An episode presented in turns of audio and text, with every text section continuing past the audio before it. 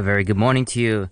And now on R T H K, it's World Environment Day today, and this is celebrated annually on the fifth of June. So today on Hashtag Hong Kong, we are joined by Doctor William Yu, Chief Executive Officer of the World Green Organisation, to talk about environmental issues. As climate change worsens, dangerous weather events are becoming more frequent and severe. To begin with, a low-carbon lifestyle is about reducing our personal carbon footprint, that is the amount of greenhouse gases resulting from our energy consumption at home and at work, the transportation that we use, as well as the waste we dispose of. Human activities have warmed the world by about one degree Celsius since pre-industrial times. two thousand nineteen and two thousand twenty were two hottest years on record in Hong Kong. The number of hot nights is increasing while the number of cold days is decreasing.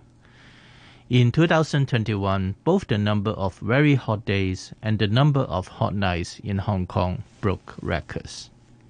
With the increasing impact of climate change, people have started to realize how threatening it can be in the mid-term and long-term. So measures must be taken now before it's too late. Given the projected global population in two thousand fifty, if the world is to prevent temperature rise beyond two degrees Celsius, it implies per capita emissions should average around two tons of C O two. In two thousand twenty, C O two emissions for Hong Kong were four point three tons of C O two per capita. Our two thousand thirty target could reduce it further to about three point three to three point eight tons. Compared to the global target, there will still be a way for Hong Kong to reach two tons per capita further into the future. According to the world-leading climate change authority, the I P C C, its new reports start to look at the behavioral changes apart from scientific findings. Scaled up behavioral and cultural changes can wring out forty to seventy percent of emissions compared with recent trends. Beef consumption, air travel, and energy use in buildings are all areas where the combined decisions of many people can have a substantial impact on climate change. The city is filled with high skyscrapers, accounting for ninety percent of electricity consumption, or equivalent to sixty percent of total carbon emissions. Most of the daily energy consumptions occur in these skyscrapers.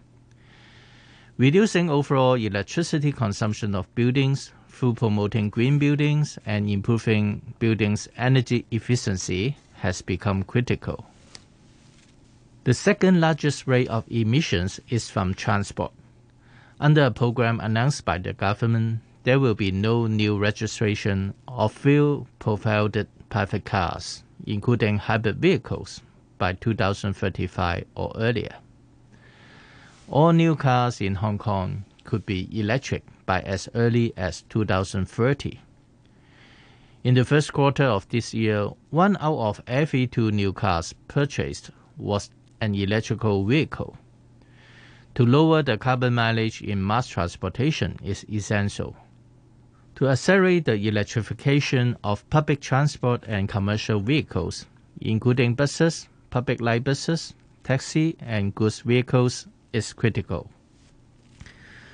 The World Green Organisation organised Green Walk Hong Kong to promote more walking to reduce the overall carbon footprint.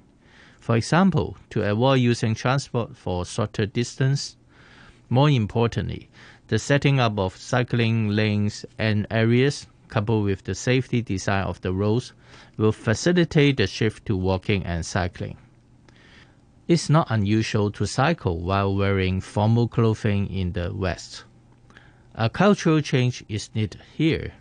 The dress code of a formal suit in official company meetings can change, which could highly reduce the use of air conditioning in office buildings.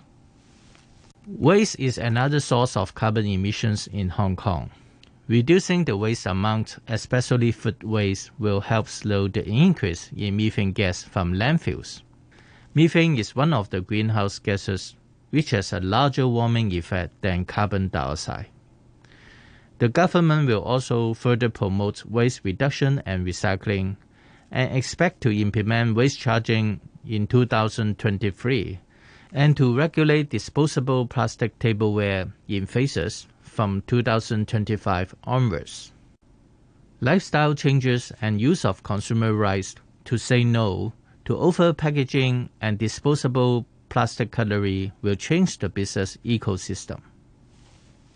The initiative is to embark on the interim decarbonization targets, that is, to decrease carbon emissions by fifty percent before two thousand thirty-five, compared to the two thousand five level. We need to employ crucial decarbonization strategies focusing on green transport, energy saving and green buildings, waste reduction and net zero electricity generation.